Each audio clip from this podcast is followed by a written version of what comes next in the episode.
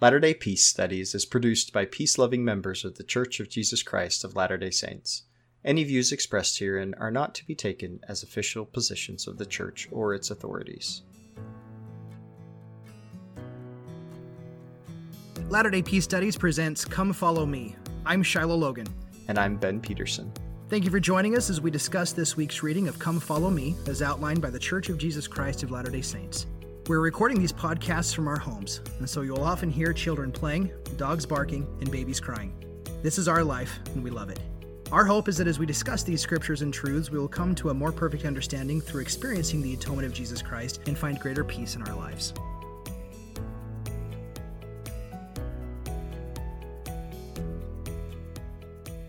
All right, Ben, we are back. We are talking about Mormon eight through, no, I, we're not. We're talking about Mormon seven through nine. We almost missed out a chapter right there. Oh, and it's a really good one. It's a really good one. It's the last one that Mormon gives, so we can't miss out on that one. No. So we're going to go through uh, chapter seven, eight, and nine, and this is going to end the Book of Mormon, the end of the Book of Mormon in the Book of Mormon, but we know we'll still have Ether and Moroni, but man, last week was really difficult getting through all of the tragedy and reading his farewell and that lamentation at the end. That was that was rough. These chapters are just, I don't know, they're very poignant to me. They stand out and are very contrasting. You know, you have Mormon and then Moroni writes eight and nine, but chapter seven is Mormon's last chapter. Then he dies, and and he's killed in battle, and it seems to be that he maybe he's killed in battle before he actually thinks he is, and so he doesn't actually give us a farewell like everybody else does. These chapters for me stand out as what what would you say if you knew you were going to die? And if you knew this was the, not just that you were getting old and going to die, but death had been such a prominent feature in your entire life. And not just death, natural death, but destruction, like absolute carnage and destruction and chaos and hatred and villainy and the secret combinations and the oaths and all of these things culminating around you to where no one even listens to anything that is talked about with God anymore. And you simply are a witness having a knowledge of God and having this view of God, and literally no one will listen to you about the goodness of God. And they just curse God, they wish to die, and they destroy themselves. What do you say when you're done? Like, like, what's the last thing you say? So for me, that's a lot of the, kind of the, the spirit that I read seven, eight, and nine in today, and that uh, I've been thinking about this week. And so with that, with chapter seven, just a quick overview.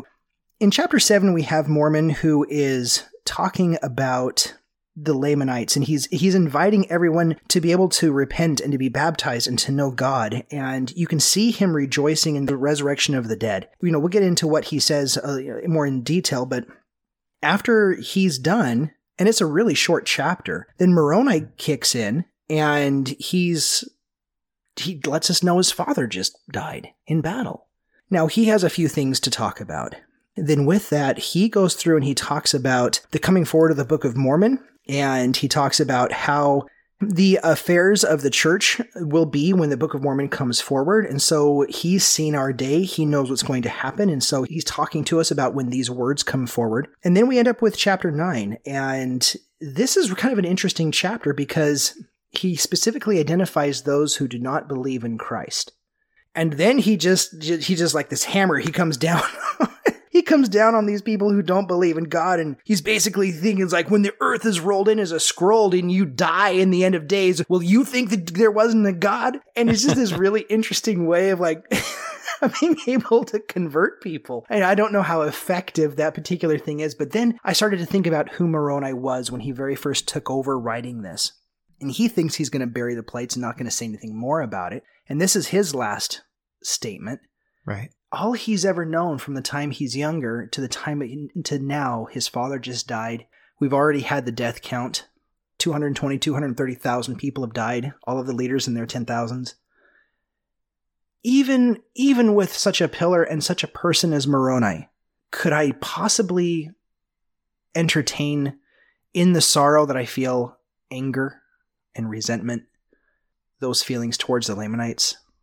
And towards even your own people. We read Mormon's lamentation with just a great deal of sorrow, and I think the greatest deal of sorrow there for me was that he shows that it didn't have to happen. This wasn't written in stone, as it were. It, you could have changed it. So all you had to do was look, right? Yeah. And so if I look at Moroni this way, and I'm just, I'm like, man, I don't even know how to follow that up. So it was, it was pretty heavy in reading these chapters, but he goes through and he talks about our needs to repent. And so Mormon is talking about our need to repent and be baptized and the glories of, of the resurrection of the dead. And so both Mormon and Moroni will talk about the resurrection of the dead and how glorious this is that Christ overcame this. And I can only imagine, like, why did they bring that up here at the very end? Like, what's going on? I'm like, oh, well, that makes a lot of sense. Lots of You've people just are seen dying. the death. A lot of people are dying. You've just seen the complete and utter destruction and desolation of your entire civilization. That one thing will bring you peace. And so I can imagine what's on their mind.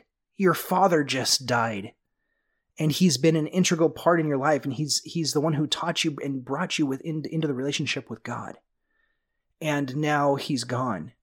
Of course you're going to rejoice in this Christ that has overcome death, because that means you will see him again. So yeah, just a lot of stuff here, a lot of really great things. Yeah, Moroni, it seems pretty clear that he intends this to be his last words. He throws in what must have given him, or the last things that Mormon wrote, that he knew were going to be his last words, and put them on the plates. That's what we see in chapter seven. Moroni picks it up and he says, I'm going to finish the record of my father Mormon. He writes these chapters eight and nine. Obviously, he didn't divide them into chapters eight and nine, but he writes this last part, and then it's obvious at the end of chapter nine that he intends this to be the end of what he's doing. And he says a couple times he doesn't know how long he's going to live, whether he's going to live or die. And so he's trying to finish up this record. I almost imagine him taking this and burying it and then wandering around a little bit and being like, okay, well, I'm not dead yet. This is getting kind of boring. Maybe I should go maybe I should go check out those records again. I imagine him, you know, kind of going back and, and maybe reviewing all the work of his father, right? And finding Ether and being like, okay, we're going to do this. We're going to throw this in here. I've got a little bit of space. We're going to throw that in there. And then after he's done with Ether, in fact, I believe he says in the Book of Moroni, I, di- I didn't think I was going to live, but since I'm still living and I got nothing else to do, um, I'm going to write some more. And man, thank goodness, because Book of Moroni is spectacular. It's just so good. I can see a change to Moroni in the Book of Moroni. Um, he even includes a couple more sermons of his of his father's in there. But I can see a different Moroni in the way that he talks from some of these chapters here. Now, it's it's not a completely different person. You know, it's the same person in terms of his testimony of Christ, but he definitely has had some more experiences in his life and is focusing on some particular things. So very interesting how this ends out here. Again, Moroni intending this to be the last of his words, and him imagining all that's going to be left of my entire civilization is whatever we can get on these plates. And, you know, Mormon is thinking the same thing, and he tells Moroni, this is all that's going to survive. You referenced that uh, Moroni had some possible frustration, or maybe exasperation might be the right word for it. I, you know, maybe there's some anger mixed there. I'm not sure. In some of the way that he's he's talking to people, we sense that a little bit with, with Mormon. There's no way that I could put myself in, in their shoes and not totally understand that. I've certainly gotten at least that angry over spilling something on my floor. So um, it's... It's definitely not a not a comparison. But um, Moroni here, or, or sorry, this is Mormon in, in chapter seven. He starts off speaking. He says he's addressing the remnant of the house of Israel.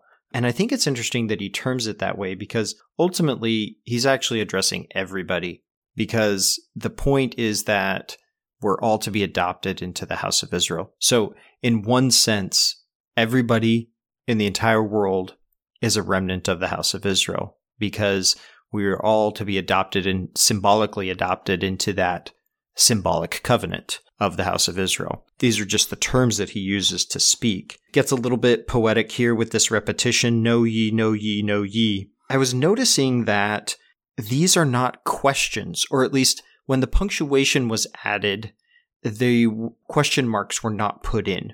I don't know if If Mormon intended these to be questions or imperatives. I would be curious to ask someone who's dealt with some of that um, original manu- not original manuscript, but earliest text type stuff that Royal Skousen did, if they have any insight on this, if there was ever any discussion about whether these should be periods or question marks and, and why one or the other. In any case, the way that they're set right now is with periods. And so these are actually imperatives. They're telling us to know something, right? Know ye that ye are of the house of Israel. Know ye that ye must come unto repentance. I like that phrase there, come unto repentance. Sometimes we say, come unto Christ. And this is almost just another way of phrasing this. Come unto repentance. Come unto this new way of viewing yourself, God, and the world. Know ye that ye must lay down your weapons of war, and delight no more in the shedding of blood, and take them not again, save it be that God shall command you. Now, this is very strongly related to uh, verses that we find in Doctrine and Covenants ninety-eight that we've discussed at length. Um, so if we go over to, to D and C ninety-eight, we see what the Lord tells directly to Joseph Smith about this concept here. Verses thirty-two and thirty-three of D and C ninety-eight, Behold, this is the law I gave unto my servant Nephi, and thy fathers Joseph, and Jacob, and Isaac, and Abraham, and all mine ancient prophets and apostles. And again, this is the law that I gave unto mine ancients, that they should not go out unto battle against any nation, kindred, tongue, or people, save I, the Lord, commanded them. So, yeah, referencing back here what uh, Mormon tells us is that we need to lay down our weapons of war. I'm not sure what that means coming from Mormon, right? Someone who, who died in, in battle with potentially a sword in his hand. I'm not sure quite what that means coming from him, but ultimately this this phrase, delighting no more in the shedding of blood, is certainly a step in that direction, that we need to really tone down the glorification of war and, and violence in general. Yeah, this is such a fascinating verse. It's such a fascinating verse. On one side, I, it's a little frustrating because in a lot of scripture, and even in Latter-day Revelation and, and what the Latter-day Prophets have said, there is never an unequivocal call for peace. There is always a, you know, we seek for peace, we look for peace, we do all these things for peace, but go out and kill whenever we need to, right? And, and so there's always like this back door out. And sometimes I'd be like, you know what, let's just, if you're going to say it, say it. If you're going to come down on it and be like, listen, put away your weapons of war, don't do this thing, ever, and say it.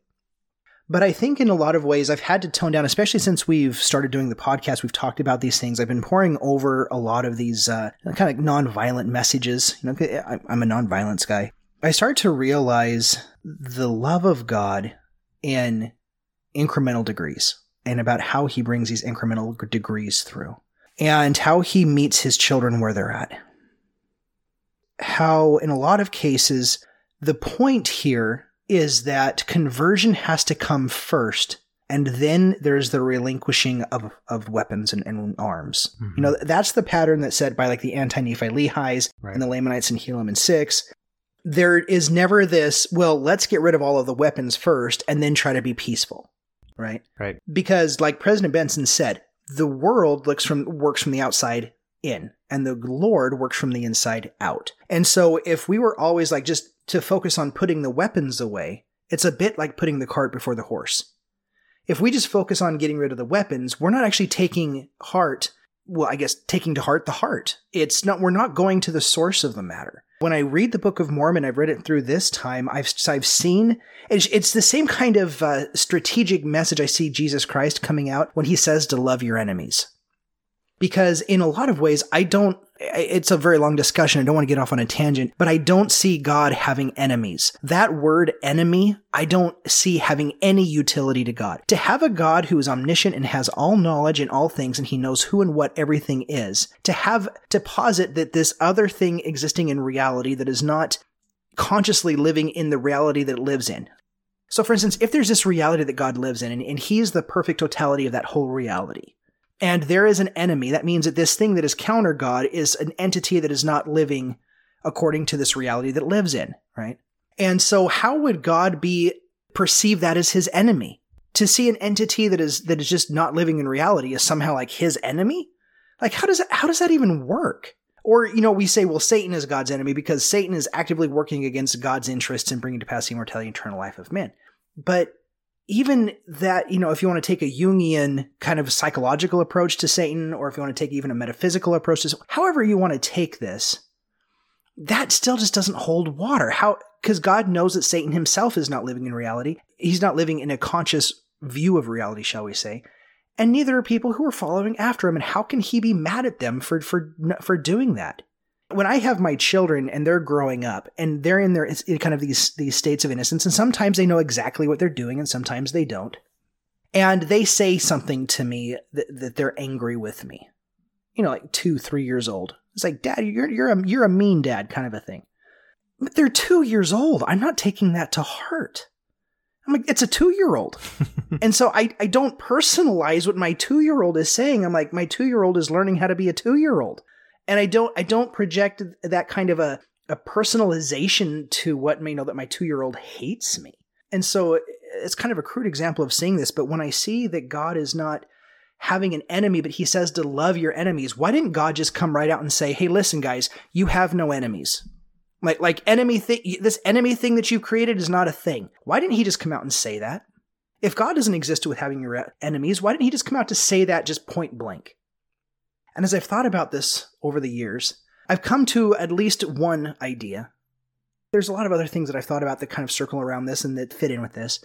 But at least in part, it's because the whole point is to have the experience of overcoming our ego into coming into the relationship and the experience of loving our enemies. If God just comes out and says, hey, y'all, you don't have enemies, we can understand that consciously.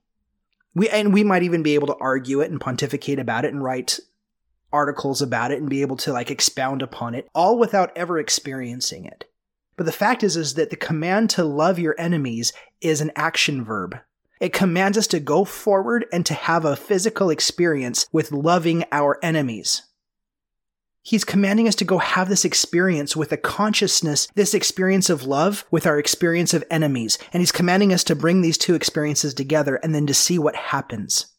And it's my experience that as I've tried to practice this, and I fail at it all the time, but as I've tried to practice this, I've come with these little glimpses in my life where the experiences that happen, I cannot put words to. I cannot communicate to another human being the true power of the experience that I've had when I have truly gone out consciously and with a desire to love my enemies. Now, as I said, I fail on it every day in that I still have this these perceptions of like, you know, of people that annoy me and frustrate me and all these things that go on. And, and I don't judge myself anymore about how I'm supposed to be in relation to them. But the glimpses come when I come into these very intimate moments with God, where if God would have just told me, hey, Shiloh, there are no enemies. This whole thing that you've constructed is your ego. Just, and he would have just left it at that as an idea, or even as a pontificating about reality, it would never have led me into those moments of action in having experiences with my enemies. I would have just been focused on like mentally constructing and like seeing people as not my enemies. I would never have gone out to actually being with them. When I read this verse here in Mormon seven, and it says, know ye that you must lay down your weapons of war.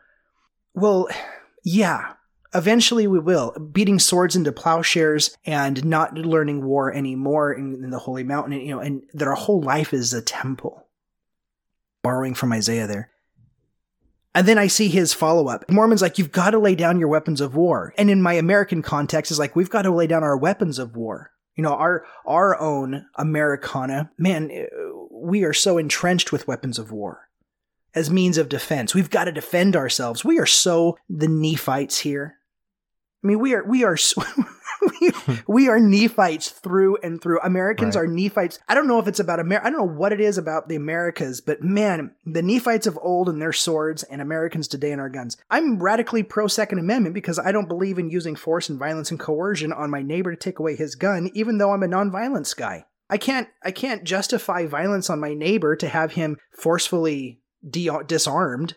Just because I don't agree with it. So I have to I have to be pro Second Amendment so that I don't personally want to go out there and, and just shoot my enemy. And there I know there's a lot of people who disagree with that, who vehemently disagree with that. Man, I've spent the last five years on social media arguing with people who vehemently and still vehemently disagree with me with on, on that. And that's perfectly fine. My personal relationship with Christ in living this way does not require them to do so. That's one of the powerful things I think is about the nonviolent message, is that I can live it personally through a self-sacrificial ethic of walking with Christ to the cross, and nobody else has to walk the path.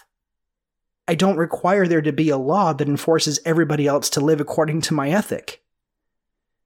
I'm willing to self-sacrifice for what I believe in, and that's where it begins and that's where it ends. And all I have to be concerned about is where I'm at with the Lord and being there with him.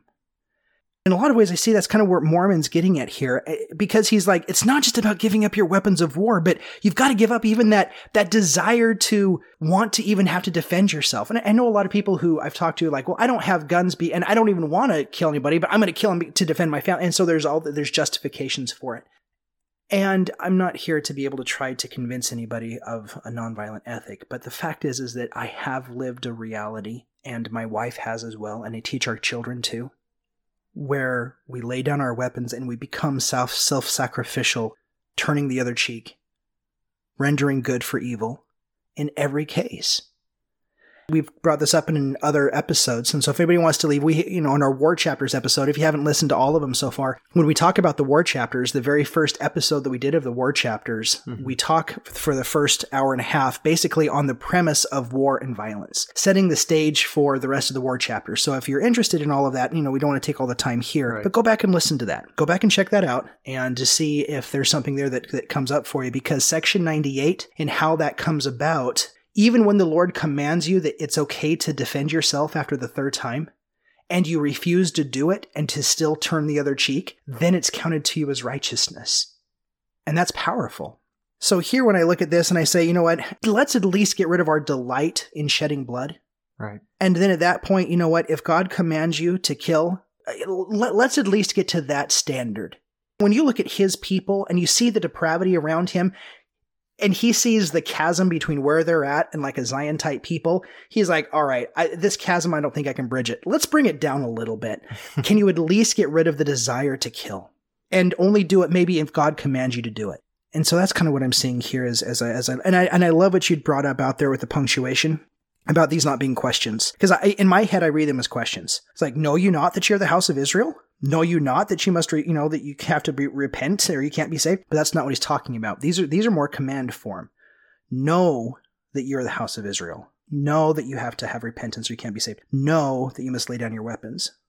Now, the last thing here, Ben, in verse three, this really stood out to me, this know that ye must come unto repentance or you cannot be saved. Yeah. This really stood out to me with a lot of things that we've talked about with repentance. Because I think over here in Moroni, Moroni gets into it, but he's a little bit more harsh about it. But when Mormon says, know ye that must come into repentance, whenever I see repentance now, I just insert the L D S Bible Dictionary definition in my head, and it completely changes the entire point of the whole scripture for me. So when I read this, I say, know that you must come unto a fresh view about God, about oneself, and about the world around you. And man, when I just make that one word change and I just put the definition, insert the L D S Bible Dictionary's definition of repentance in there, that already changes everything. Know you that you must have a fresh view about God, about yourself, and about the world around you, or you can't be saved. If you're going to live in a world where you construct your own God, and you live in this vengeful reality where God's a vengeful God and he's coming after you, this goes back to that idea that hell is full of people who think they belong there because they won't repent to see who they already are. They won't repent to be able to see what is already the reality around them, that God is there in love. You know, we've talked about this ad nauseum with like Alma and his repentance process and everything. But I just think that verse three, when I changed that repentance and I brought in the, just the definition there, that, that radically changed the, the whole scripture there for me. It does. I love throwing that in with the word repentance. It just kind of fills it out, just elucidates a whole verse. You're talking about this concept of, especially with verse four and some other places in the scriptures, of there always being like this caveat, right, to the Lord telling you to to put to lay down your, your weapons of war, save it be that God shall command you. And you're talking about how this is providing a path. You were talking about with enemies. He just says, well, there's no enemies. That doesn't that doesn't provide a path from where I am to where Christ is, right? That doesn't show me the condescension of God to my understanding and where I am, and then showing me the way forward. The invitation is that we act in faith. Mormon throwing in this caveat here is so that people will be able to grow into an understanding. I see that as, and, and just like you were talking about how your personal experience and, and conviction of uh, nonviolence doesn't impose on anybody else this idea or way of living or anything, because the way isn't a way of shame. You're not you're not attempting to shame anybody into this um, mindset, right? You know, it's it's just like Christ says. It's it's just simply an invitation. It's not an attempt to shame somebody into living or believing in a certain way, according to certain principles. So, like I as I see that, just like you were talking about, you know, to me, it's it's what I what came to my mind was that it it provides a path, right, a a path to Christ, and and that really fits with with everything that he taught and, and the way that he lived his life. I like here when he talks in verse five, he's talking about Christ and outlining the way and the the atonement and so forth. This phrase here, and this is used elsewhere in the scriptures, he says, also in him is the sting of death swallowed up. The, using the word sting is interesting because, like, sting is this really sharp, intense pain, right? And as opposed to, like, more of a dull pain or ache. And I, I say that simply because, like, death can be this really sorrowful, difficult, mournful occasion, experience for anybody that that has a loved one die or or is just pondering on the concept. It's interesting where he talks about here in terms of symbolism of sting, because that that intense, sharp pain of death itself doesn't have to be when uh, taken in the context of Christ. It's swallowed up, right? Because of the atonement, because of the resurrection. And so while there may still be moaning, or not moaning, mourning, might be moaning too,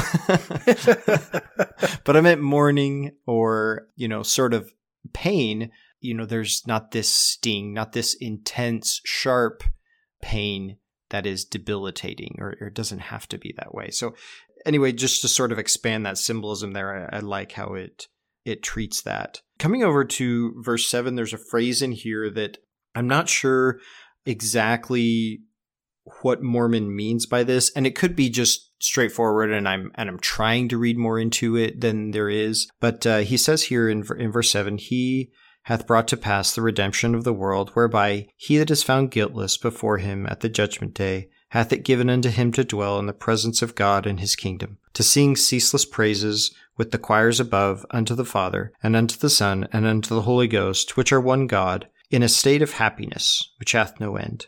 I'm wondering about this phrase, a state of happiness.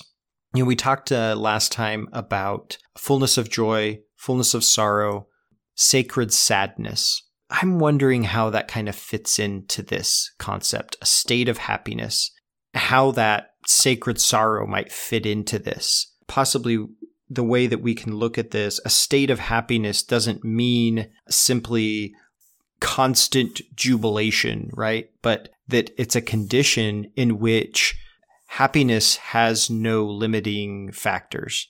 And like we talked about last time, I don't think that the experience that God has is one where he's only able to feel happiness in one moment and sadness in another, but that all of these experiences are part of that life. And the more that we come to gain meaning in those, we might call them emotions, but really they're they're just a human expression of an experience. Then the more that we come to understand our purpose in life and is to experience what our Father has for us to experience in this life, just see those as all part of that same state and experience.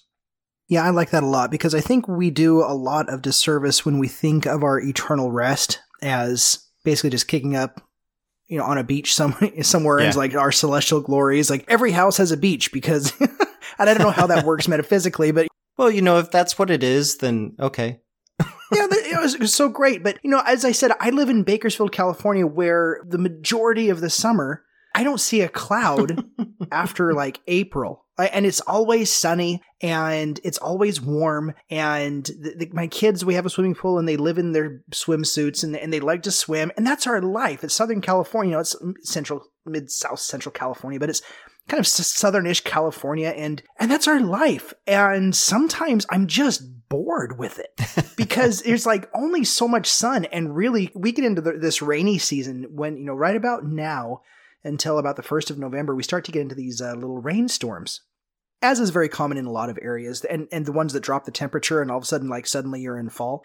We're about ready to get ours. And I can't tell you how excited I am not to have a sunny day. Like like when I get out there and I like see clouds and it's going to start to rain, I keep an app on my phone that has like raindrops that are like dropping on my phone because I love the rain so much. As much as I love the sun and the joy and the and the sunny sunny skies, I love the diversity of having days that are raining.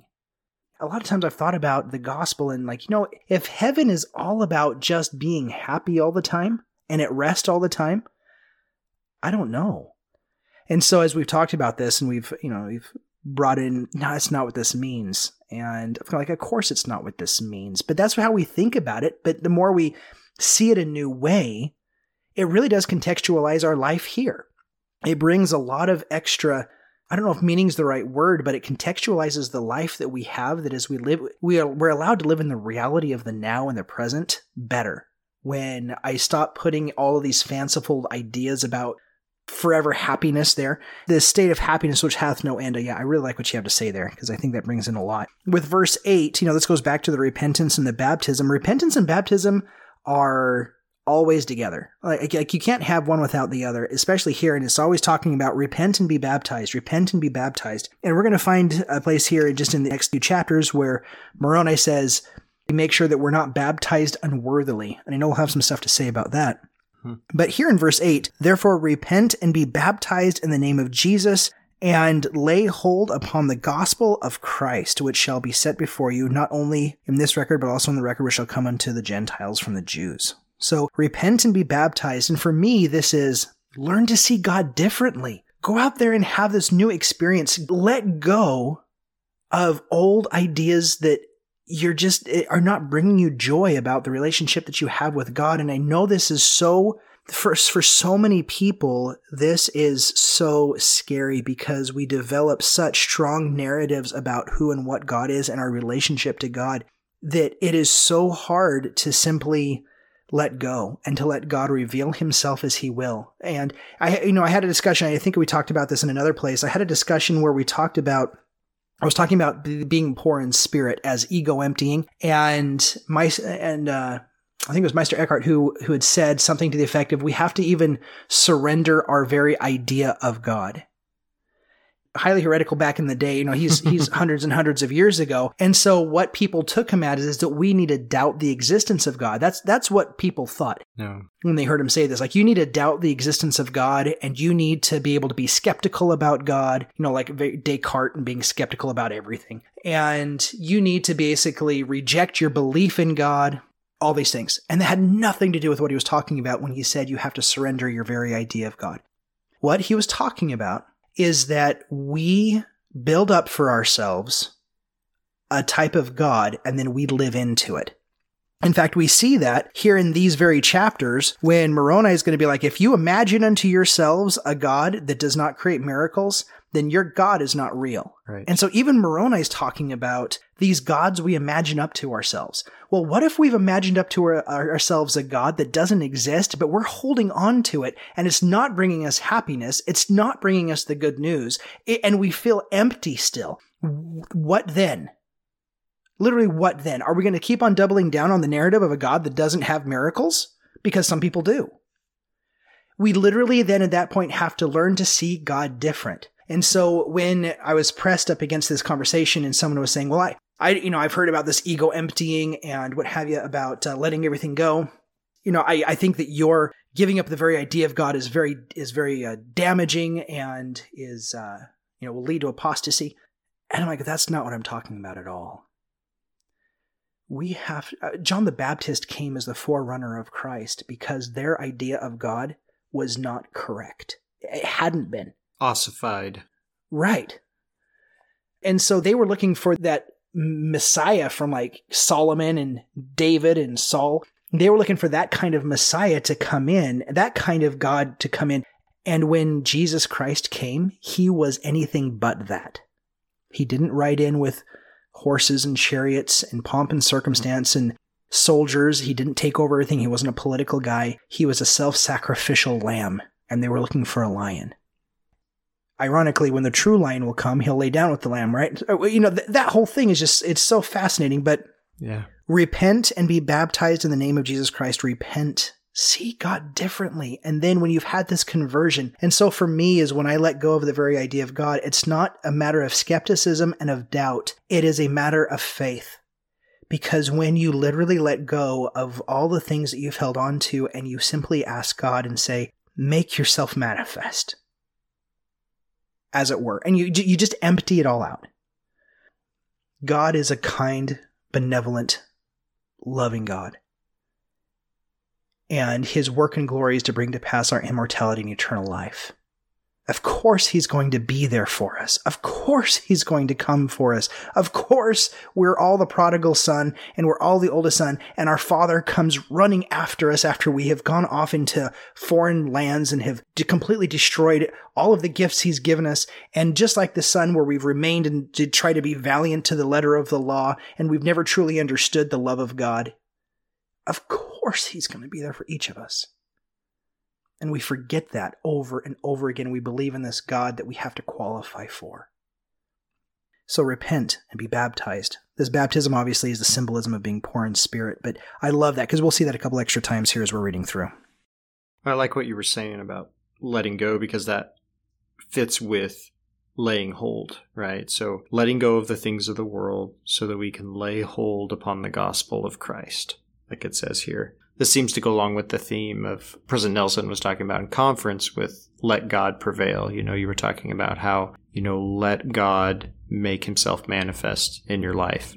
And you have to let go of these preconceived notions, these boxes that you've put God in, so that you can open your eyes and see him in a new way. Yeah. And this has to happen every day, because we're constantly, I mean, it just, it's the natural man. And that's why I think that phrase, even in light of what you were talking about with enemies, I think that phrase is particularly interesting. The natural man is an enemy to God, you know, that the natural man naturally sees God as his enemy. There's this constant struggle. The idea is that there's the constant repentance as well, that we're, we're changing our view of who God is. We're letting go of those preconceived notions. We're laying hold on the gospel of Christ. He says, which shall be set before you not only in this record, but also in the record which shall come unto the Gentiles from the Jews. What are the principal things that are the same between the Book of Mormon and the New Testament? It's primarily the Sermon on the Mount. I mean, there's other stuff, but that is the bulk of what you could say is like almost identical between the two records. I mean, yes, there's a lot of Isaiah, but you know, that's interesting in the context of Christ saying you should read the words of Isaiah, right? Yeah. So Isaiah and Sermon on the Mount. I mean, that those are the things that are word for word the same, almost word for word. There are some fascinating differences, which is a whole nother discussion, but the same between the two records. So I really think it's fascinating where Mormon says here that you're going to have both. It says, this is written for the intent that you may believe that. And if you believe that, you will believe this also. These two witnesses of, of the gospel, you know, just doubling down on the fact of how important these teachings of Christ are to bringing us into an experience with God, laying hold upon that gospel of Christ. So just I just love that he kind of points that out to us. Mormon really ends this beautifully. I can't imagine my last words being better than this.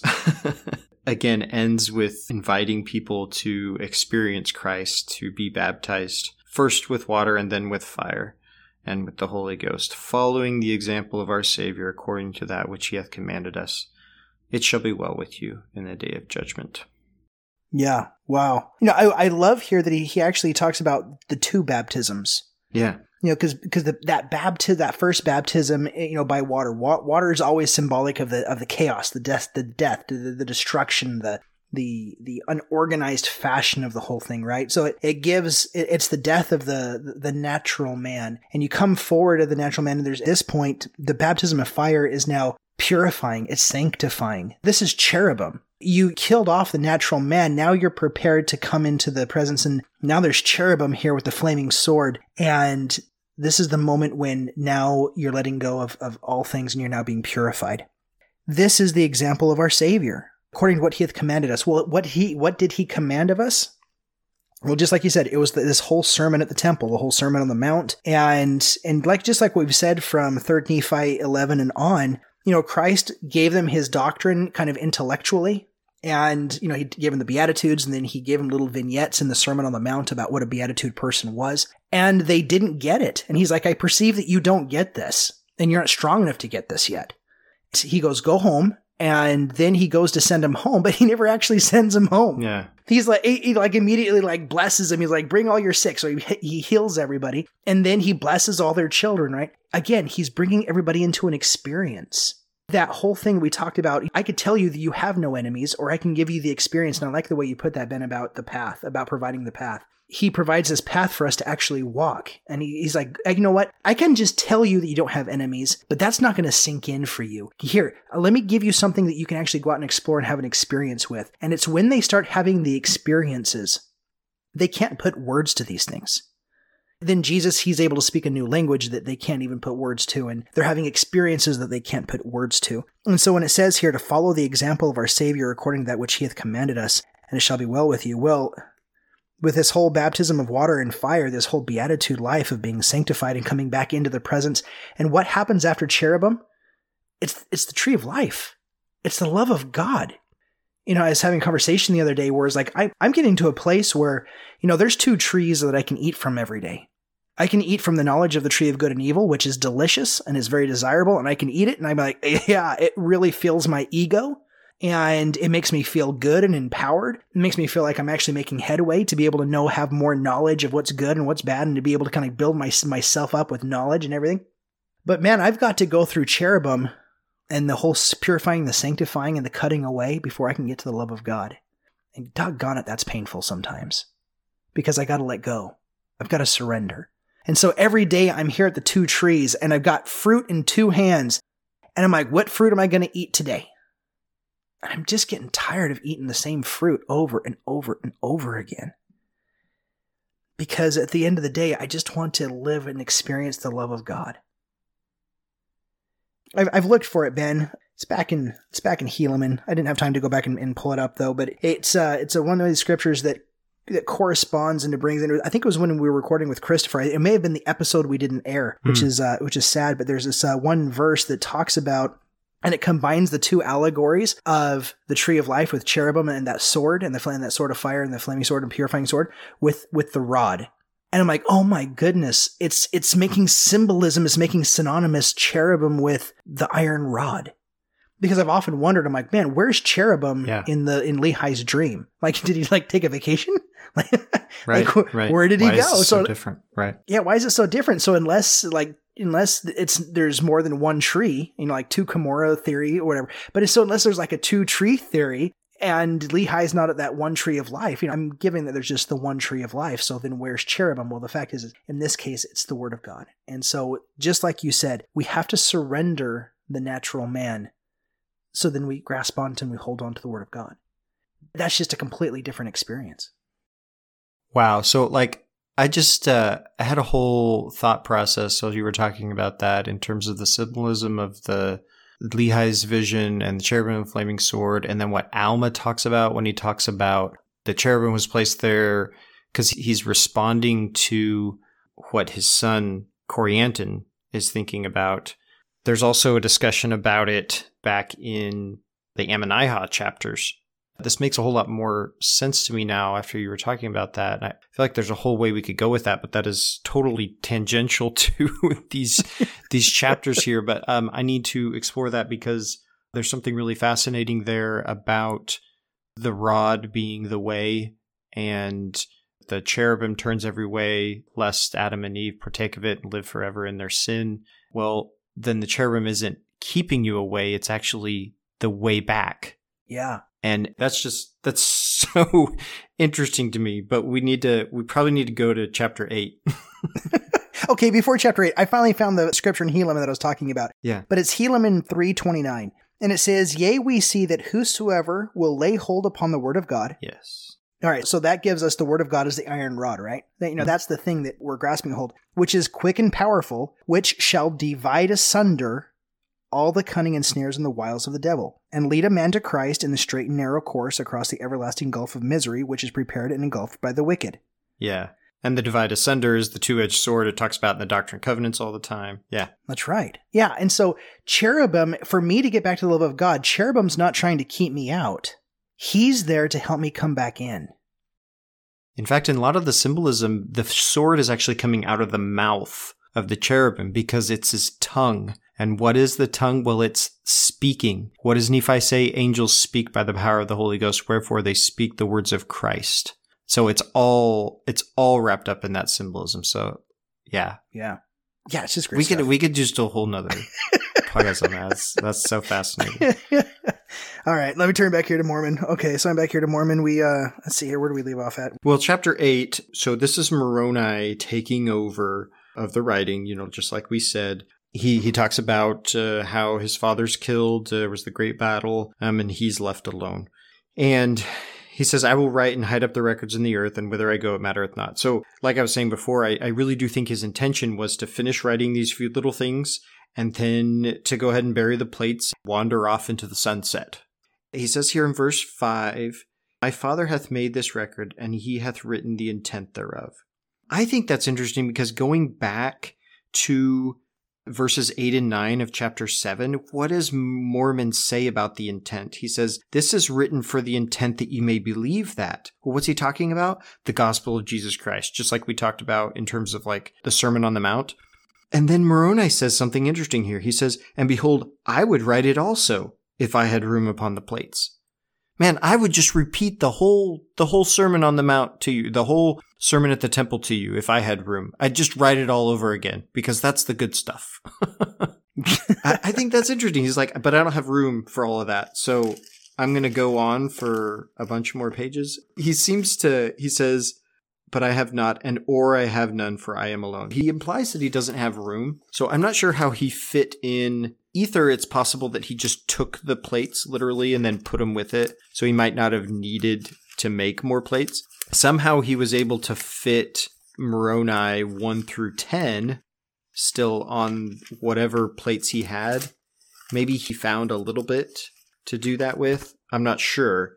When he says he's basically out of room, but he then still has room to do the rest. I'm not sure what exactly is going on here. Yeah, I haven't made sense of that either. I know there's books that have talked about it. I know there's some scholars that have talked about it. I'm pretty close to getting into some of the research myself about how the Book of Mormon was laid out and how they think it came about and, and how it was stacked in the in the actual – because there's mm-hmm. some theories oh, yeah. that have come out about how, how the whole Book of Mormon was laid out. I just haven't gotten into that yet. Yeah, well, there's something interesting there that could deal with some research from somebody who probably has a lot firmer grasp on uh, some of these concepts than than me – or you, so we'll let them do that, and then we'll get we'll, we'll watch their YouTube videos or read their papers. That's right, and and we'll post it when we find it. In verse seven, you know, we had talked in, in about seven and eight just before recording, but it, it says, "And behold, the Lamanites have hunted down my people, the Nephites down from city to city, from place to place, even until they are no more." I feel like I should have said that a lot more, like solemnly, but hmm.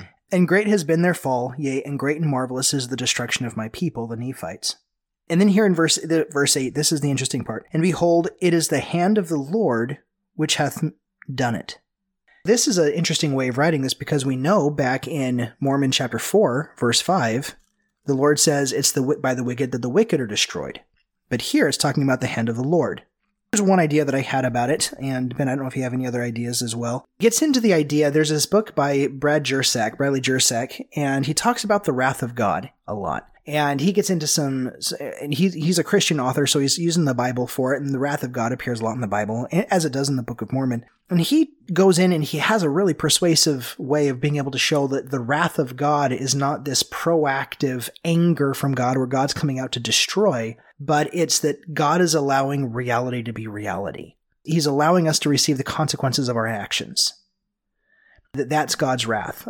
He's not the proactive, vengeful, destructive person. He's just the person who's allowing it to happen. He's he's not going to stop it. He's not going to uh, infringe upon that.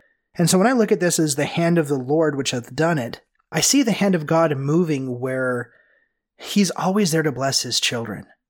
So I don't look at this as like the proactive hand of God that God, I mean, because that doesn't even make any sense. If we believe in an embodied God, it's not like God came down as the warrior and started killing everybody. And so it's like, or did God orchestrate it? I'm like, well, how would God even come down and like whisper into like someone's ear, like, you need to go kill that guy? And he's like, all right. And because he's wicked, he goes, like, how does that even happen? When we look at this, it's by the hand of the Lord which is done. I see this as more of that wrathful God concept, that God is is allowing reality to be what reality is. He's allowing people to live according to their reality. Because we know, also we talked about last episode, that Mormon has, re- I mean, he went out to preach the word of God again, and like nobody listened. And like God told, tells him, go out to preach, go out to preach repentance again, and he does it, and nobody listens. I loved that, you know, the idea that you brought up that maybe someone like an Alma the Younger did listen. Maybe like one person was converted there, but we don't have that in the record.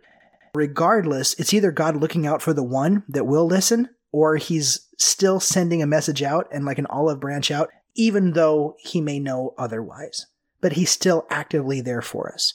And so I don't see this actively engaged God coming out with his hand to like just swipe the playing field with it. Like he's playing a game of Risk and he's losing, and so he just gets mad and like wipes the board with it. He's like just throws the board. He's like, screw Australia, you know. It's not it's not the way this works. And so yeah, I, I don't think that's a very confusing verse when we kind of see it in a broader context. And then again in verse ten, and there are none that do know the true God, save it be the disciples of Jesus. I love this true God. He brings in the true God. This goes back to repentance. Mm-hmm. They may have been believing in God, right? And even in chapter four, when it says that, was it chapter four or chapter two, where he, they were coming back to God and they were trying to repent. And he's like, I saw that this was in vain, that that they were not there. It was chapter two, that their mourning and their lamentation was not unto a repentant heart, but they would rather curse God and wish to die, that they wanted, their mourning was basically not the Beatitude type of mourning, but the sinful mourning. They weren't looking to the true God. Mormon knew the true God. He knew the merciful extension, long-suffering true God, but they weren't following that God. And so I love that Moroni here brings in that that qualifier, that they don't know the true God, hence the need to repent. They need to see God differently in themselves. Yeah, I was thinking the same thing in terms of this is just a statement of reality. It's almost like Moroni consigning himself. It's great and marvelous. It's almost like he's saying, but this is the way it is. And I wonder if it's maybe an idiomatic expression that might not have translated well. We do know that the Nephite narrative was always that if there was a war or destruction, it was the judgments of God upon them. It's possible that that was so ingrained in that Nephite culture and narrative that it turned into some something like an idiomatic expression, which didn't translate well. Now, I, that's a difficult thing to say, because when we're talking about Joseph Smith translating by the gift and power of God, he didn't just translate word for word or whatever. He also translated the meaning and the intent. There's a whole lot that we can read into this statement here. Again, the Nephite narrative being that when there's destruction among them, it's the judgments of God upon them. So when we say, you know, behold, it is the hand of the Lord which hath done it, this might be akin to us just saying, he says just previously, great and marvelous is the destruction of my people, the Nephites, but that's just the way it is. That's just what happened. You know, even though it incredible to me, I have a hard time grasping and believing this, but it is reality. It is what happened. So it, that's one thought I had on, on what this phrase might mean, you know, why he would insert that, because it does seem a little contradictory. Verse seven says it's the Lamanites that did it. And then he comes back and says, the Lord did it. So verse seven says the Lamanites did it. Mormon four, verse five says it's the wicked that uh, destroy the wicked. Um, and then here saying the Lord did it. I think there's got to be a broader context understanding to that. to that verse. And and I think it is along the lines of what you were talking about, basically just Mor- uh, Moroni stating, this is reality. This is what happened. Not with, you know, even though it's hard for me to believe because it's great and marvelous is what he calls it. Yeah, I think that's even borne out on the next page over in verses uh, seventeen and nineteen, and they basically through twenty-one. But it said, if there be false, he's talking about the, so now Moroni is talking about the Book of Mormon. And he's talking about the coming forward of the Book of Mormon and about how it, you know, it will have to come through with the glory of God and with the power of God, because he's going to basically – Moroni's like, listen, I'm going to bury this record in the earth. In a random hill. in a random hill in some random place. I'm just going to sink him here in the earth, and it's got a language that nobody knows. I know it. Nobody else knows it. We've changed it. There's not going to be a dictionary next to it. And it's going to have to come from God. So, but then he says – and if there be faults, basically faults in the record, then they are the faults of man. But behold, we know no fault. Nevertheless, God knoweth all things. Therefore, he that condemneth, let them be aware that he shall be in danger of hellfire. Okay, let's back up a sec. When I've read this as a child, I'm like, if I don't believe in the Book of Mormon, I'm going to go to hell and I'm going to burn for, I'm going to burn in hell. I'm going to burn in hell, yeah. This is much different. So this, this hell, again, I've come to a belief that the celestial and terrestrial and telestial and, and kingdoms and hell and outer, that these are matters of perception, that they are far, far more matters of perception than they are physical realities. That if we were to literally be able to pull back, like Paul says, but we see through a glass darkly. And if we were able to pull back the eyes of our natural man, we would see what he already is. Like, there's a reality around us that I'm just not seeing. And if I were to pull back the lens, I would see it.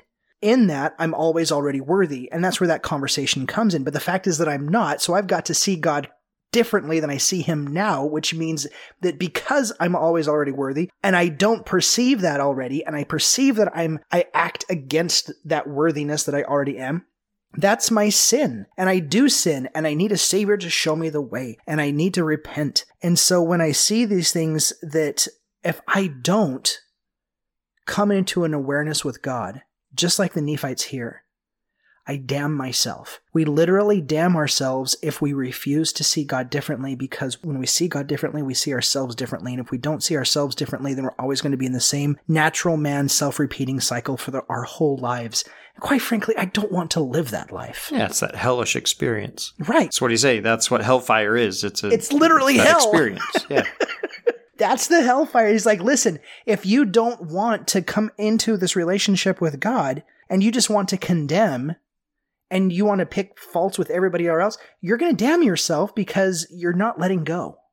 And that's it is. You know, people that live a critical life that are constantly critical of others, that's the reality they live in. It's a critical reality. It's hell. Yeah. I mean, literally, it's it's a literal hell. And in verse nineteen here, where it says, for behold, the same that judgeth rashly shall be judged rashly again. Mm-hmm. And again, when I was a young child, I thought this meant, oh, well, if I if I go out and if I judge someone, then God's going to judge me that way. And as I've gotten older, I'm like, that doesn't make any sense. That I, I did something wrong to somebody else, and so God's going to treat me that way? And that that's going to be like, well, okay, well, you know, you kicked a little puppy, so now I'm going to kick you. And I'm like, that's that eye for an eye, what Cain thought, right? That's that Cain narrative that I killed Abel, now they're going to kill me back. And God's like, literally didn't say that, Cain. Like, I'm here to reconcile with you, literally didn't say that. And so when I look at this, that the same that judgeth rashly shall be judged rashly again, that's why I think this is a matter of perception, because what we throw out there is what comes back to us. And if this is what's happening, it's not that God's doing this back to us, it's that we live in a reality where we're throwing this out into the world and it's coming back to us and we're just projecting ourselves and then we're living into that reality over and over and over and over again until we finally stop and say, listen, I don't want to live this life anymore. There's some, there's got to be something else. I've got to let go of whatever this is. And I know for personal experience, and I know every, every single person I've ever talked to about this, it's difficult because if we could identify that one thing in our lives that is making us go into these self-repeating cycles of destruction, it's like, I would change that thing, but there's no user handbook for this life in a lot of ways. And there's no like simple, like going down into the code of our being and being able to like, I'm going to change that code and take that virus out and then like fix my, my system. It does, it, a lot of that, it just doesn't work like that.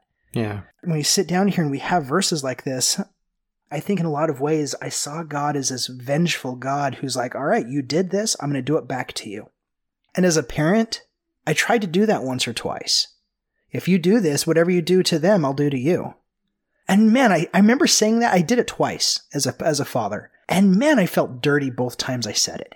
Because I was like, what, what kind of incentive is that? How does that make you better? How does that make yeah. me better, right? It's like, it's like I, I have to be the person now who does the bad thing that you did to somebody else. I'm like, that's just that just doesn't make any sense. And right. so I've abandoned that way of thinking. And largely, this is just the reality that we live into. That's how I see that now. That's the way I see this next verse too. You know, there's at least two different ways of seeing this. And I think when we are in a repentant state and seeing God for who truly is, verse twenty really looks different. Behold what the scripture says, man shall not smite, neither shall he judge. For judgment is mine, saith the Lord, and vengeance is mine also, and I will repay. Well, goodness, like, you could look at this and say, okay, so God gets to smite people. He's going to smite people, and he's going to condemn them with his judgment, and he's going to use vengeance upon them, and he will repay, right? You know, you're going to get punished. But this could also be completely different.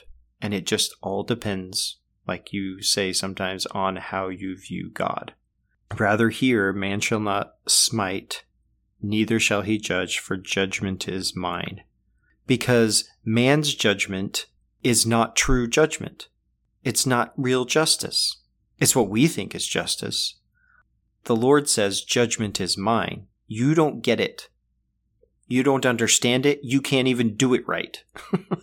You're you're doing it all wrong. So don't try, because you're not going to get that right. You're not going to get it right until you change your view of who you are, who I am, and who your your supposed enemies are, what the world is. Vengeance is mine. I have total ownership of that. You can't really use that concept in a way that affects reality. It's not going to get you anywhere. And I will repay. You know, that that's so interesting in terms of how the Lord is going to grant his blessings. You know, Christ says in his teachings that the Father seeks to bless all of his children. He causes it to rain on the just and the unjust alike. His blessings are on all of his children.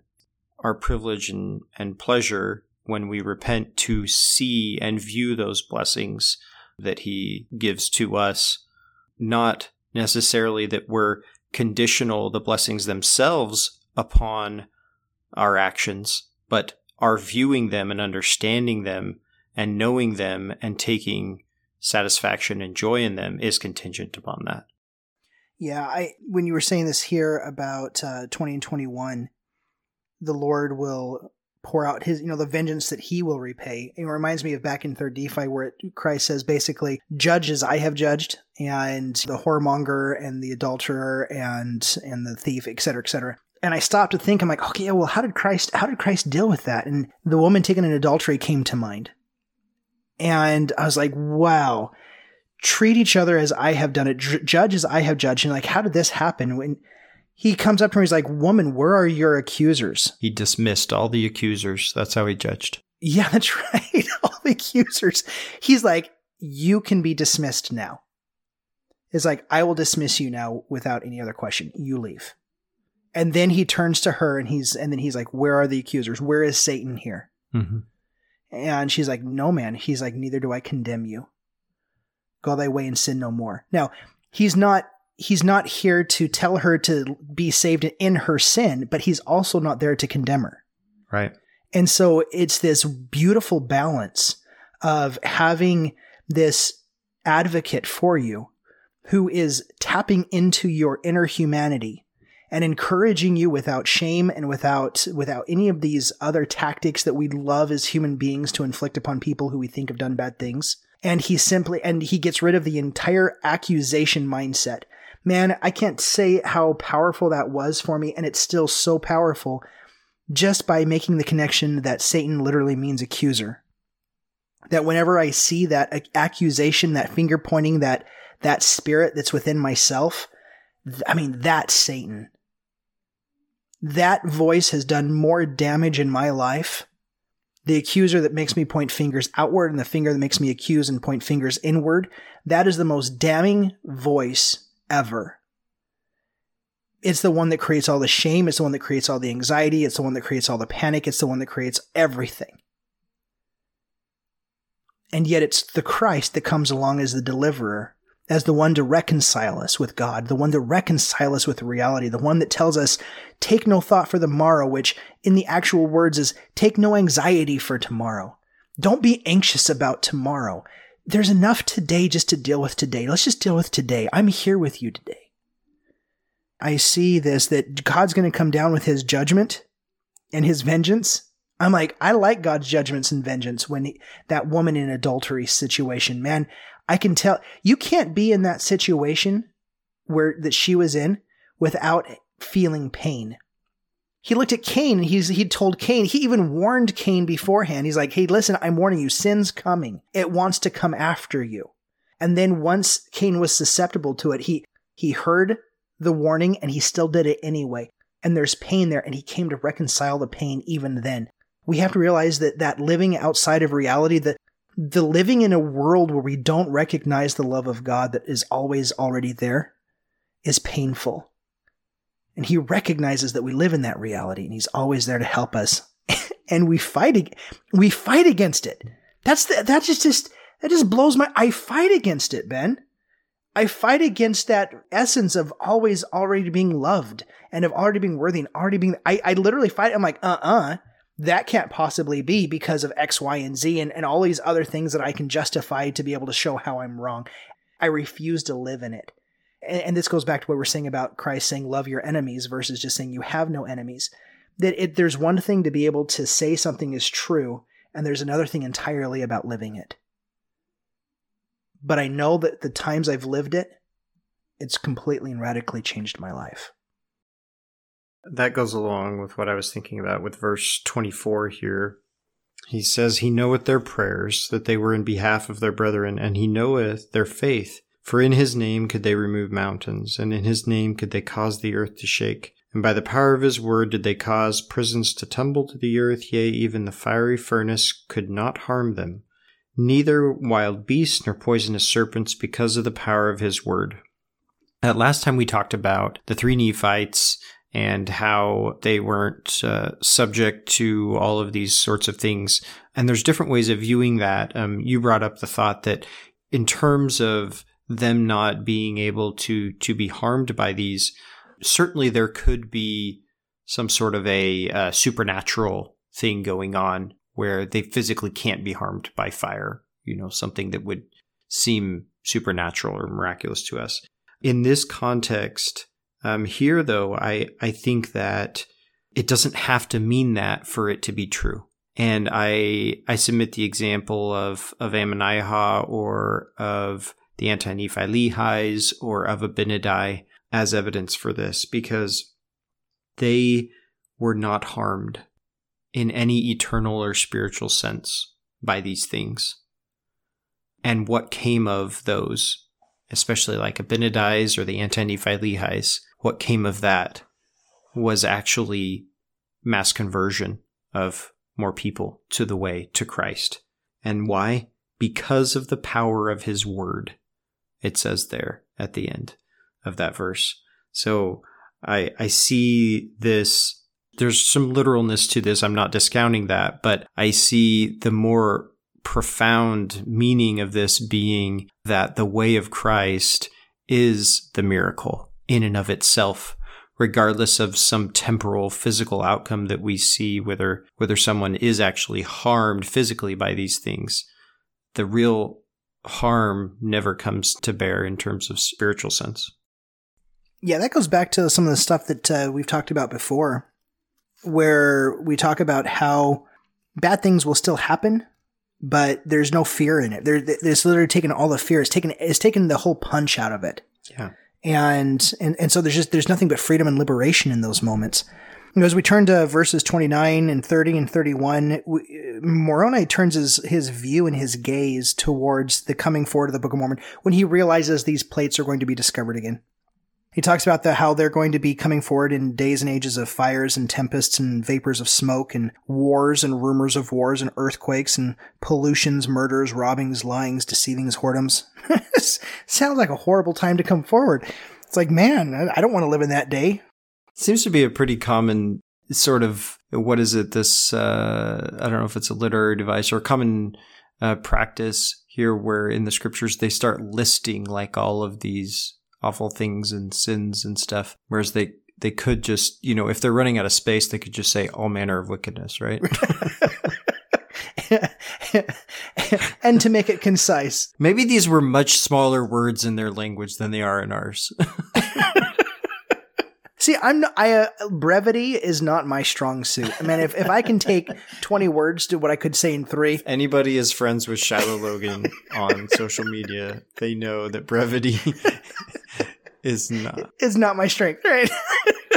Yeah, I, I do. I will take fifty words to explain what I could, I could have said better in ten. But in this, I'm like, yeah, my brother is like, let's take up some more verses to be able to pontificate. Let's do that. But here in, uh, you know, pollutions, you'd looked up the eighteen twenty-eight definition in the Webster's dictionary. And pollutions in that dictionary doesn't mean what it does now. Like we think of physical pollutions and like, you know, pollution and we're polluting the environment. These pollutions are spiritual in nature. And in fact, that even bears out in the next page over in verse thirty-eight, when it says, "O ye pollutions, ye hypocrites, ye teachers, you sell yourselves for that which will canker and have polluted the holy church of God."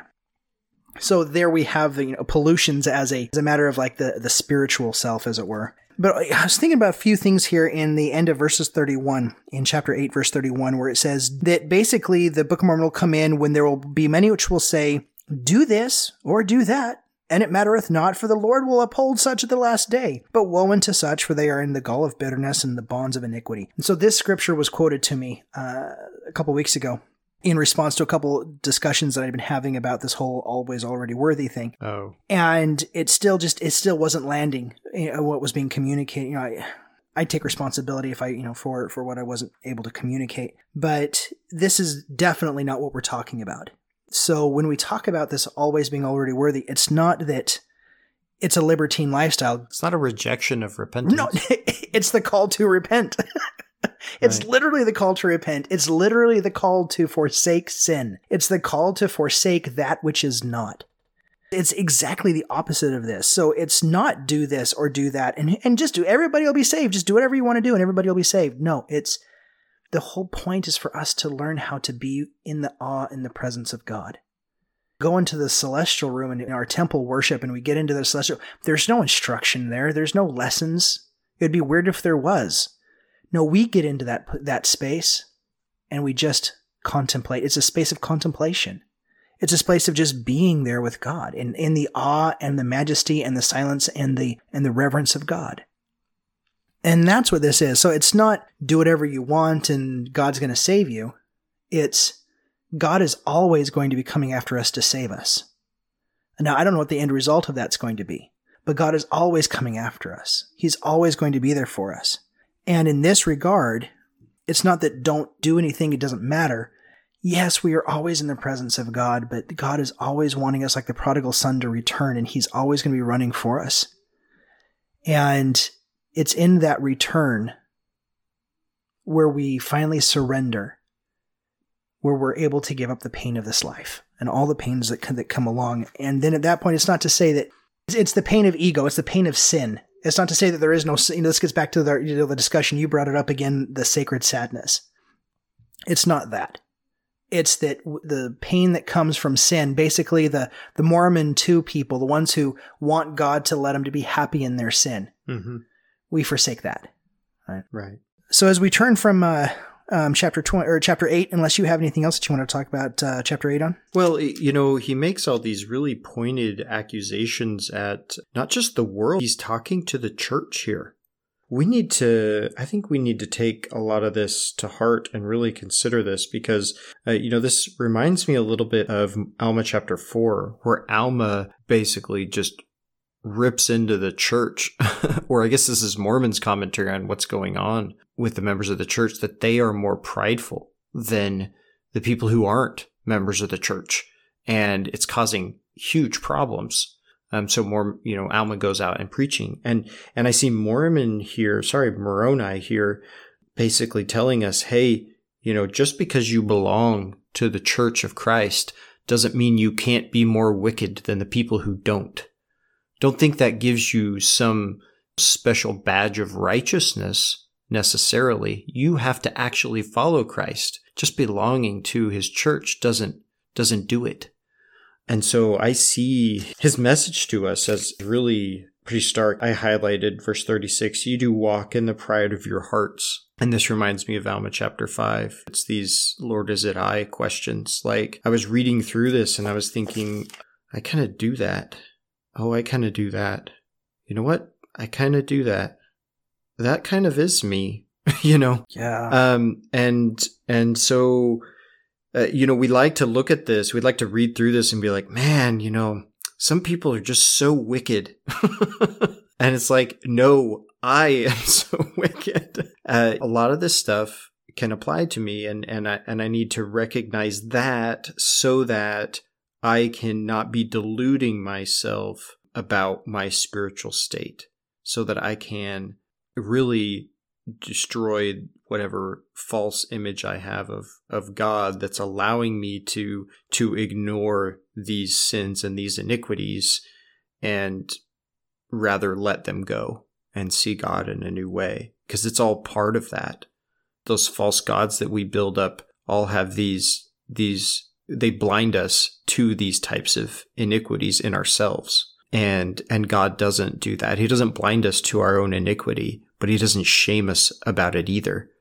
He simply presents it to us, like like you said, with, with the example of Christ and adulterer. He didn't say she wasn't an adulterer. He just didn't condemn her for it, and instead invited her to sin no more. I mean, how we've brought that example up just a million times now, but just how beautiful is that? How different is that from the way the world wants to teach you to change?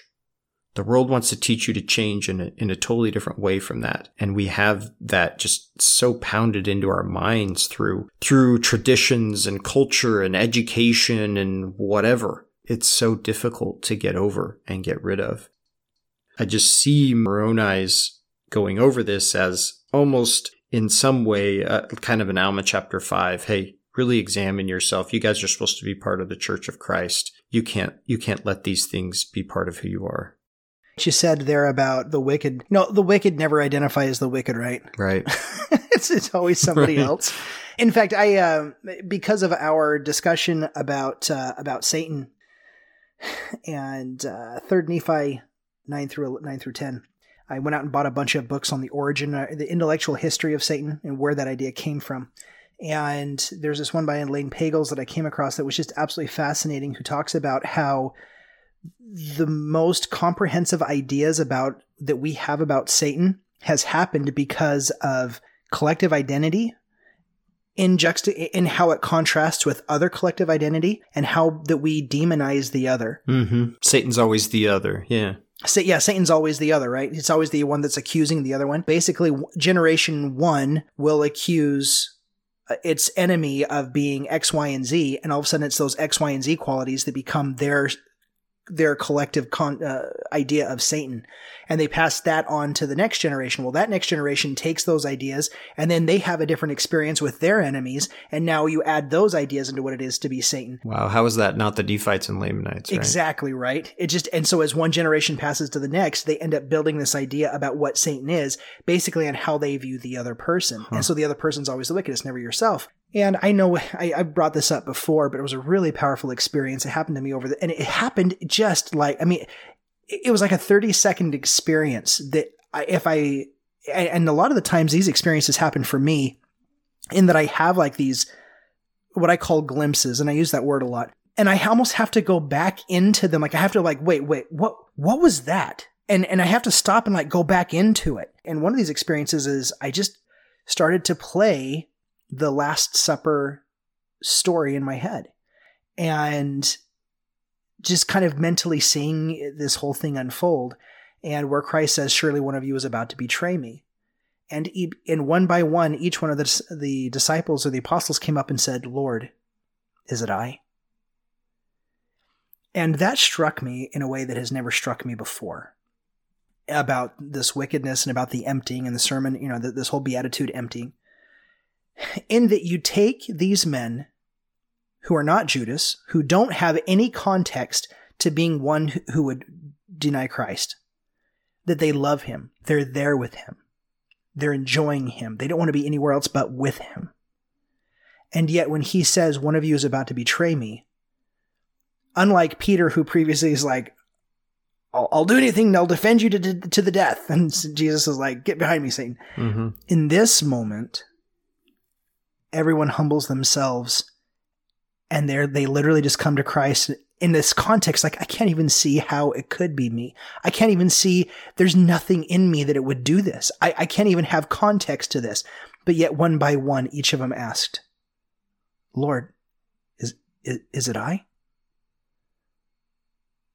And for me, that moment just unfolded into this, just this beautiful scene of these disciples willingly to surrender so deeply into asking God, Jesus, I have nothing that I could possibly think I would deny you or to do this or betray you. But if you say so, is it me? And just that intimate moment of verses of the wickedness that we portray. And so when you said that, I, I was, it brought me back to that. Yeah, I, I see myself in a lot of this too. Um, I don't want to. it's it's, ne- it's never fun. To, it's it's uncomfortable. It's never fun to.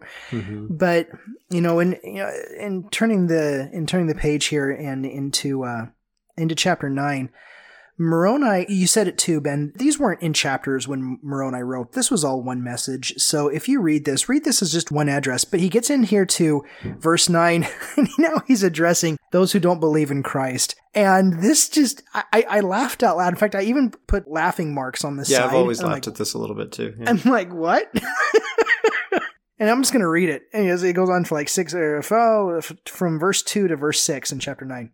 Behold, will ye believe in the day of your visitation? Behold, when the Lord shall come, yea, even that great day when the earth shall be rolled together as a scroll, and the elements shall melt with fervent heat, and in the great day that ye shall be brought to stand before the Lamb of God, then will ye sh- shall say there is no God? You're like, okay, all right, all right, Moroni. I, I get where this is where I think his passion has to be coming from some kind of experience that he had that he hasn't told us about. There had to be some kind of like fourth century Facebook conversation that he was having with someone who didn't believe in God. And he's like, that guy's dead, so I can't argue with him anymore, but I'm going to do it here. I'm going to do it here. Then will you longer deny Christ, or can you behold the Lamb of God? Do you suppose that you shall dwell with him with under a consciousness of your guilt? Do you suppose that you should be happy to dwell with that holy being when your souls are racked with the consciousness of guilt that you have you have ever abused his laws? Behold, I say unto you that you would be more miserable to dwell with a holy and a just God under a consciousness of your filthiness before him than you would to dwell with the damned souls in hell. For behold, when you shall be brought to see your nakedness before God and also the glory of God and the holiness of Jesus Christ, it will kindle a flame of unquenchable fire upon you. I've had some Facebook conversations that have kind of gone like this. He says, "Oh, then ye unbelieving, turn unto the Lord, cry mightily unto the Father in the name of Jesus, that perhaps you may be found spotless, pure, fair, white, having been cleansed from the blood of the Lamb on the great and last day." Now, ultimately very beautiful, but in this particular context, I very much see Moroni's passion coming out. I see this whole, I, almost like a frustration of, of uh, exacerbation, I like the word you used before, of just the context in the world around him. I'm sure he's argued with many people. I'm sure he's had these conversations ad nauseum with people. He's the only one, I'm, I'm sure, who's believed like his father.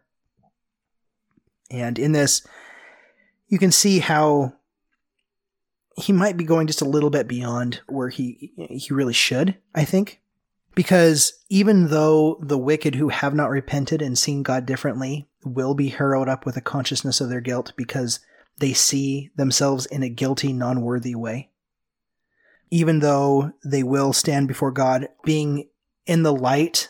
You know, it, for, for me, that phrase that the light shineth in the darkness and the darkness comprehendeth it not is very fitting here. It's that we are surrounded by light, but yet we have those lenses that Paul talks about. We see through the glass darkly.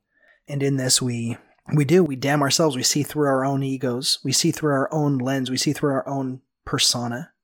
We refuse to see God the way God is. And in that, yeah, that, that's that's a living hell, as we've talked about. Maybe that's what Moroni's thinking. Maybe Moroni really feels that we would normally read this, that they're going to be physically cast down into this hell. I don't know. I would love to have a conversation with Moroni and kind of like have a come to Jesus moment with Moroni in the literal sense. But then he gets into talking about the denying the revelations of God. And from that, we springboard into, he brings in the resurrection in verse thirteen. Mm-hmm. And because of the redemption of man, which came by Jesus Christ, they are brought back into the presence of the Lord. Yea, this is wherein all men are redeemed, because the death of Christ bringeth to pass the resurrection, which bringeth to pass a redemption from an endless sleep, from which sleep all men shall be awakened by the power of God when the trump shall sound, and they shall come forth, both small and great, and shall stand before the bar, being redeemed and loosed from the eternal band of death, which death is a temporal death.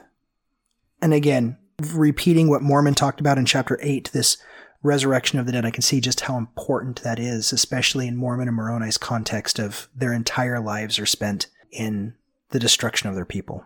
We talked about verse ten already, but I want to bring it in and then go over to verse fifteen. And now, if ye have imagined up unto yourselves a God who doth vary, and in whom there is a shadow of changing, then have ye imagined up unto yourselves a God who is not a God of miracles. But behold, I will show unto you a God of miracles. We were talking before about all the things that uh, he says. The prisons would tumble, the fiery furnace couldn't hurt them, poisonous serpents couldn't hurt them because of the power of the word of God. I think in terms of miracles here, we can see there's a lot of these like outwardly visible miracles. Ultimately, each of us has to concede that the greatest miracle we're going to experience in our life is when our hearts change and we see God in a new way, and we see everything else in a new way, that repentance, that miracle of repentance. I see that here where he goes into his discussion of the God of miracles. This is calling after the sinner, you know, that, that views God in a vengeful way and saying, no, God is a God of miracles. You're not too far gone. You are never lost. He's always coming after to find you. What does Christ say to his the people? He says, now I go to the lost tribes of Israel, but they're not lost to the Father. I just, I love that phrase there, that statement, that none of us are lost to him. He knows where we are, and he'll come after us to find us. So I'm going to go over to verse fifteen. And now, O all ye that have imagined up unto yourselves a God who can do no miracles, think, all ye that have imagined up unto yourselves a God who cannot forgive you. I would ask of you, have all these things passed of which I have spoken? Has the end come yet? Behold, I say unto you, nay, and God has not ceased to be a God of miracles. Are you dead yet? Are you condemned to hell for eternity yet? No, you're not. And God can still do miracles in your life. It's not over. Your day of repentance is not past. It can still be. It can be today. So I see Moroni calling us to that. Behold, are not the things that God hath wrought marvelous in our eyes? Yea, and who can comprehend the marvelous works of God? This reminds me of, of Enos, when Enos receives forgiveness, and then his next question is, how? How's it done? Like, he just experienced this miracle, and it amazed him. It blew him away. It was so amazing. He could didn't have words for it. How? How is this possible? And the response, because of your faith in Christ. To me, it's what this spoke of this time as I read through this, that miracle of forgiveness, of us changing our view of God. Again, this repentance that we're constantly coming back to. We turn the page, we get to verses twenty and twenty-one. And the reason why he ceaseth to do miracles, might I add in here, the reason why we perceive that he ceaseth to do miracles among the children of men is because that they dwindle in unbelief and depart from the right way and know not the God in whom they should trust. Right? they depart from a knowledge and an understanding and a perception of reality and God. And so they don't see the miracles. They don't see them. It seems to them as if they don't exist. Behold, I say unto you that whoso believeth in Christ, doubting nothing, whatsoever he shall ask the Father in the name of Christ, it shall be granted him. And this promise is unto all, even unto the ends of the earth. I can't imagine something more important that someone would ask for in the name of Christ than forgiveness, and that being given. So to me, that is the greatest miracle and the theme of miracles that I see here in this discussion of miracles of, of Moroni. It's often couched in terms of seeing physical healings or or any other manifestations of miracles, which are all real things, and I have testimonies of them, but nothing, I think, compares to, like I was saying, what I would call the miracle of repentance. That miracle of repentance is so transformational. The times in my life when I've truly repented, where I know I'm, I will never be the same person again. Those moments when we can say, like, I experienced my baptism, that the old person is gone and now we stand here as a new person. Those moments are the most pure, precious, pure, just, I go to say pure again because it's like, what other word is there? there it's just, yeah, I agree. One of the things that frustrated me at the beginning was just, when I started to come into this new understanding of repentance, like I had to repent my ident- my idea of repentance because I had to see it in a new way. Like the old way that I was looking at it is just like this step-by-step methodical process to not, you know, to change my habits from sinful habits. And so it's just like, it was just this awful, never getting anywhere kind of, I was never having any kind of re- new relationship with God. I was just kind of working on my habits. If I happen to have a sin that I was doing, okay, well, I got to pray X amount of times. I got to keep on praying, keep on reading my scriptures. Ah, doggone it. I forgot to do that. You know, maybe I need to pray extra five minutes to make me happier. It was just, it was just too much. But when I repented about repentance, I was like, my, like my anxiety went away. That was amazing. And the times when I felt, you know, depressed, it just melted. Yeah, I, I definitely agree. In verse twenty-three, you know, this is just more of the same. And he that believeth and is baptized shall be saved, but he that believeth not shall be damned. I don't look at this believeth as though we have to believe the right truth claims.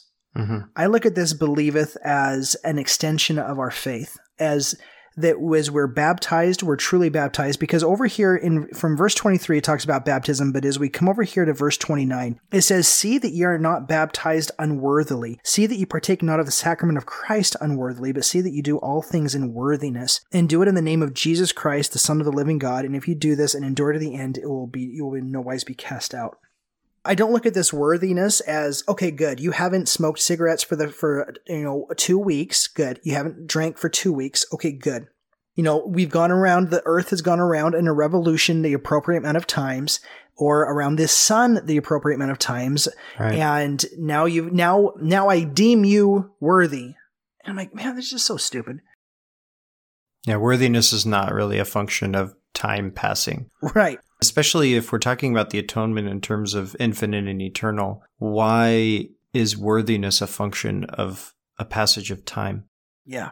So in this, we look at this and say, look, see that you're not baptized unworthily. So Riley and I did a little bit of unworthiness in uh, in the Contemplation podcast. Basically what this shows shows me, and we talked about this before with the Book of Mormon in how we deal with conversion, that there are a few different cases where conversion predates baptism, or it, it happens before baptism. So baptism, like in the waters of Mormon with the anti-Nephi-Lehis, with the people of Helaman six, there's a conversion that happens, and then baptism is just the symbol upon which you signify that conversion that has already happened. But the Nephites, they had a different way of operating where they had such an insane and an intense view of the oath, taking it, you know, from old Old Testament uh, traditions, where you lived by your oath. You did the oath and you never varied from that oath. Now, there's great utility there. There are social benefits and there are benefits from being really true to your word. There, there's no doubt about that. We're not speaking against that. But the proof is, as they say, is kind of in the pudding, where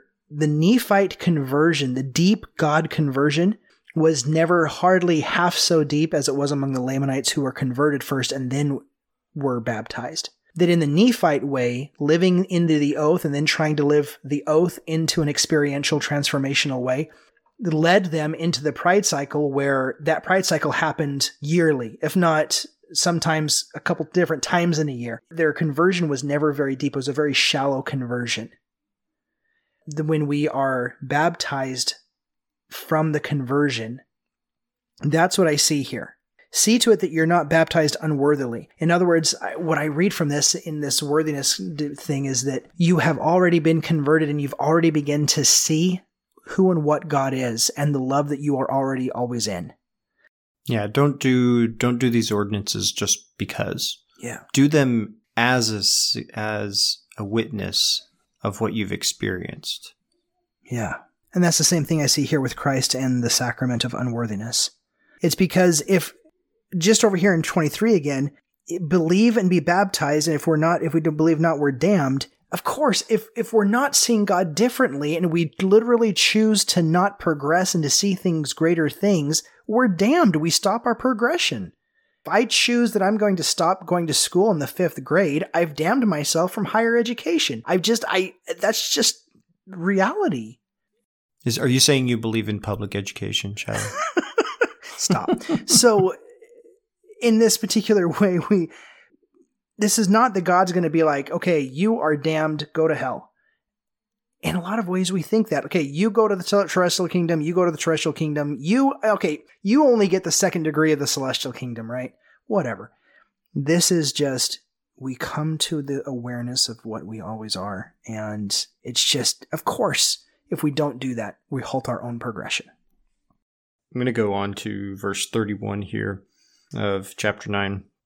I've always loved how he uh, phrases this. I think this is wonderful context for the whole Book of Mormon, and there's so many themes and uh, profoundness sort of tied up in this. He says, "Condemn me not because of mine imperfection, neither my father because of his imperfection, neither them who have written before him, but rather give thanks unto God, that he hath made manifest unto you our imperfections, that you may learn to be more wise than we have been." That's just like really intense humility. Like it's like, I think if I had written that, I'd be like, read back and I'm like, hey, that's really good humility. but but, but what, seriously, way to be like, self. This, this, uh, yeah, way to be self. This, this really, like, he puts it so well here. Scripture is written by imperfect men. And if we are expecting it to be perfect, then we are imagining up unto ourselves a God which doesn't exist. That's not the way. God doesn't work with perfect people in that sense, right? He takes our imperfections and invites us to forgive each other and see and experience him despite the imperfections that we see in each other.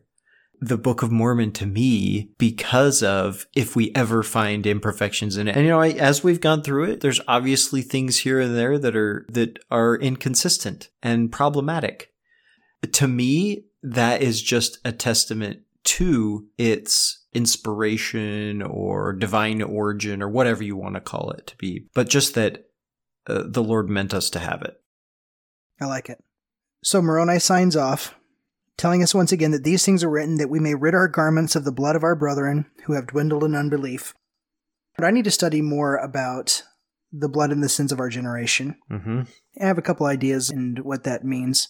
Nothing enough to go into about right now. And behold, these things which we have desired concerning our brethren, yea, even the restoration to the knowledge of Christ, are according to the prayers of all the saints who have dwelt in the land. And may the Lord Jesus Christ grant that their prayers may be answered according to their faith. And may God the Father remember the covenant which he hath made with the house of Israel. And may he bless them forever through the faith on the name of Jesus Christ. Amen. They would have been great if they ended there. The fact that we have two extra books is fantastic. I can't wait to get into them. But man, just that alone, that's a beautiful way to summarize and to and to end. That for Mormon and Moroni, for all intents and purposes, is the end. That's the point. That's everything. Right. It seems to be what they intended it to be. Yeah, yeah. Originally. Just this whole coming to Christ, repenting, and being baptized, and this record will find you. And when it finds you, know that we were in, we intended to find you. And it really shows the hyperactive and the proactive nature of God in our lives, that he's always there, always coming for us, always revealing things for us, and we just need to open our eyes and be able to see that that's the case. Agreed. Awesome. All right, everybody. So next week we have, uh, I believe we have three weeks in Ether, and those are great. I'm hoping we have three weeks in Ether anyway. There's just a lot of stuff there. Yeah, I think there's three in Ether and three in Moroni. Three in Moroni. Awesome. And then we have a Christmas episode. Yeah, what are we going to do for a Christmas episode? I don't know. We'll do so for just like, we should just sing Christmas music. Yeah, no. Nobody wants to hear that from me. We're not going to get very many listens on that one. No, no one's going to listen to that. They're going to tune into that, and they're going to tune out real fast. So. Well, awesome. Well, it's been a great discussion. So we look back to hearing you guys next week. If uh, drop us a message if you've uh, enjoyed it. If there's any questions that you've had, um, share it with family, friends, anybody who think is uh, would also benefit from the message. And uh, until next week, then, I'm Shiloh Logan. And I'm Ben Peterson. Thanks, everybody, for listening.